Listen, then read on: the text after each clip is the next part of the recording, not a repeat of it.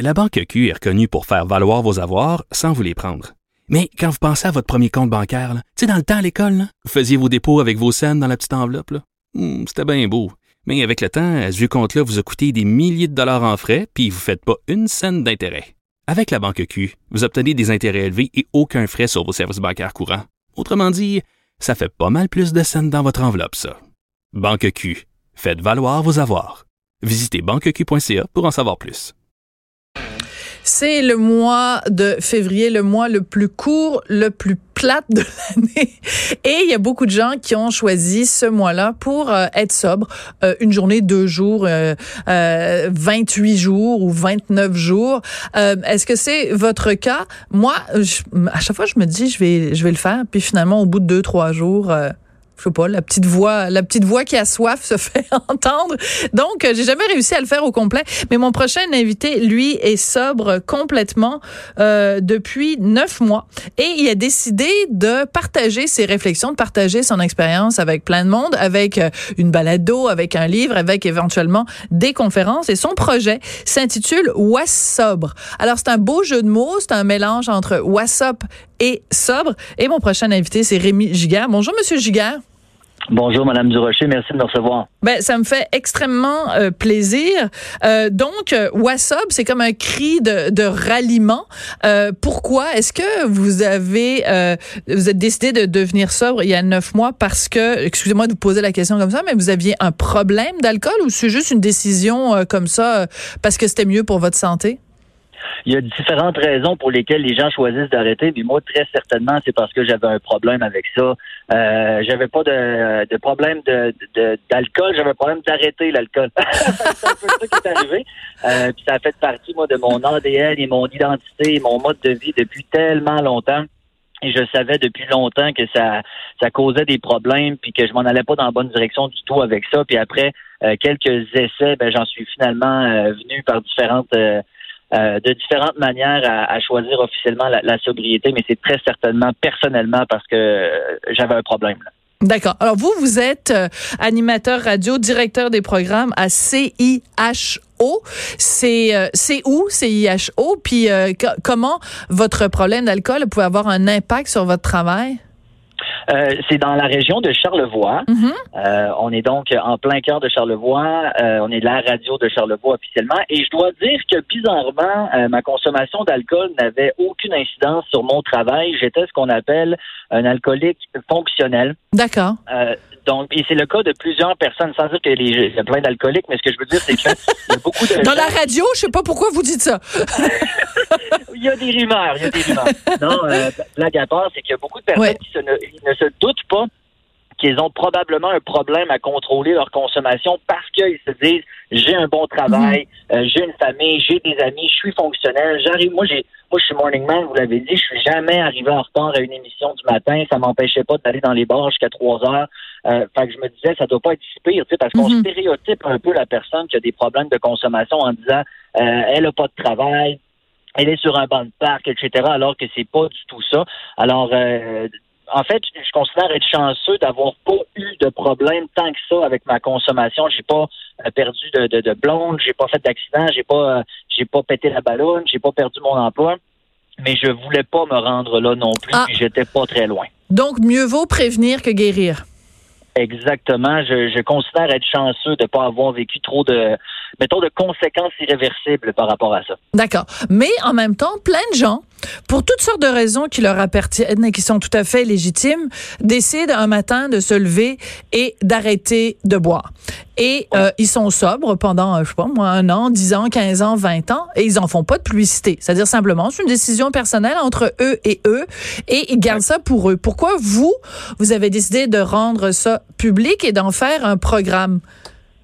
Parce que ce que j'ai réalisé le plus en choisissant d'être sobre, c'est euh, le jugement et l'opinion des autres. À quel point c'est perçu drôlement parce que l'alcool, c'est la seule substance qu'on doit se justifier de ne pas prendre. Tu sais, on n'a pas. Comme c'est bien dit.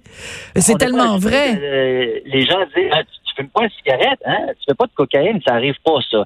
Mais dans le cas de l'alcool, c'est tout le temps ça qu'on nous dit. Puis moi, c'est, je parle à beaucoup de gens avec la force des choses et l'arrivée de Wassabre. Beaucoup de gens se confient à moi. Et euh, ce qui revient le plus souvent et ce qui est le plus difficile, d'ailleurs, j'ai reçu un message deux minutes pendant que j'étais en attente de quelqu'un qui m'a exactement dit ça.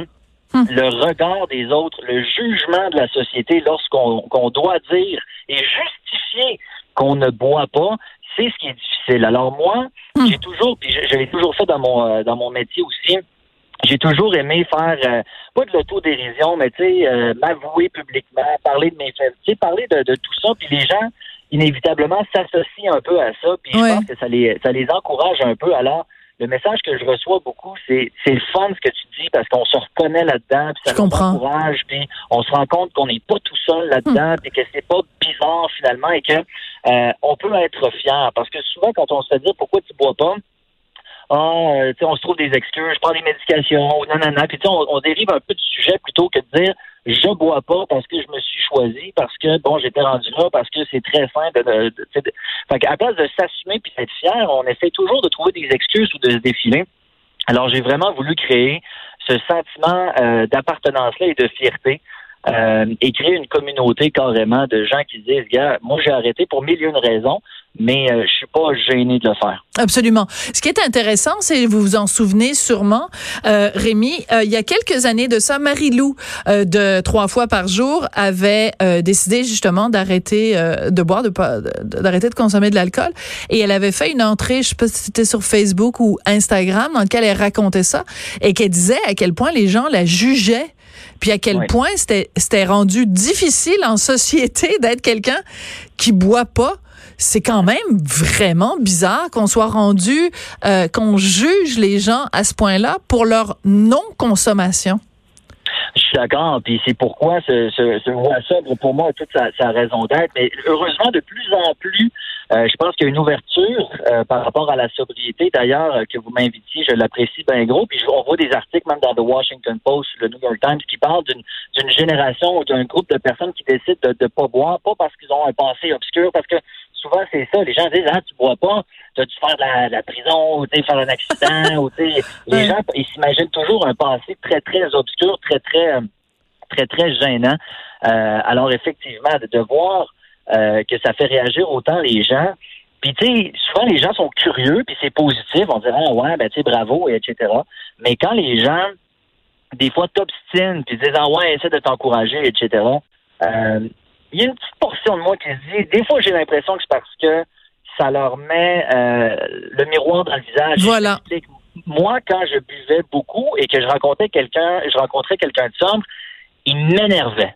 Euh, je savais pas. C'est un casseux de party.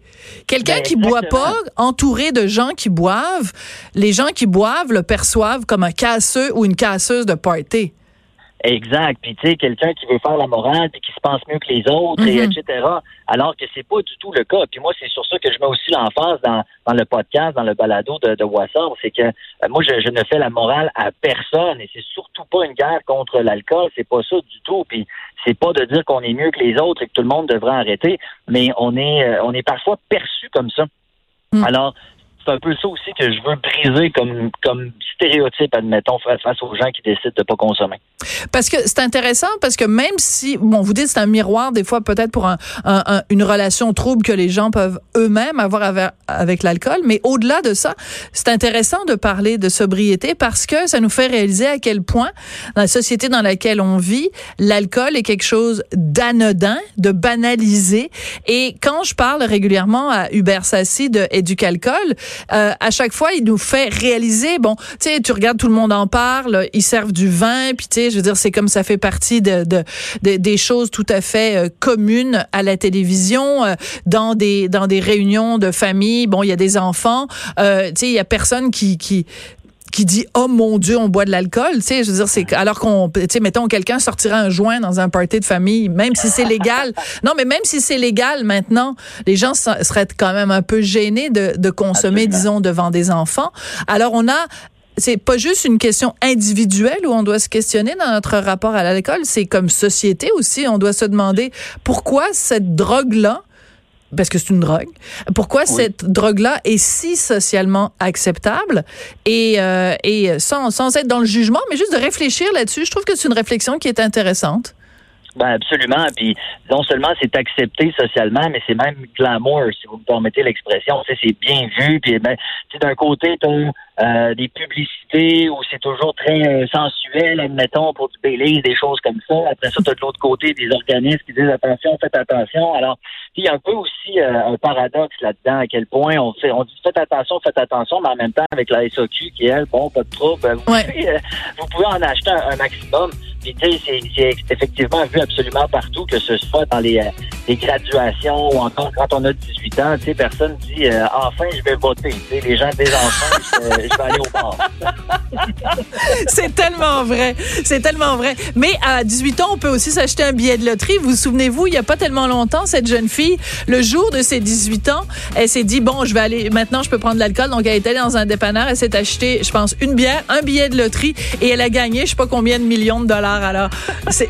Eh, mais je ne pas aller voter la journée même. Euh, Rémi Brière, ça a été un plaisir de vous parler. Merci beaucoup. Alors, euh, bravo pour le Wassobre, même si euh, c'est pas, je suis pas encore rendu là, mais peut-être un jour. Vous écouterez, Mme Durocher. Merci beaucoup. Merci, merci, Rémi. Alors, c'est comme ça que se termine. on n'est pas obligé d'être d'accord. Puis, parlant d'écouter, écoutez donc le balado avec Patrice Godin.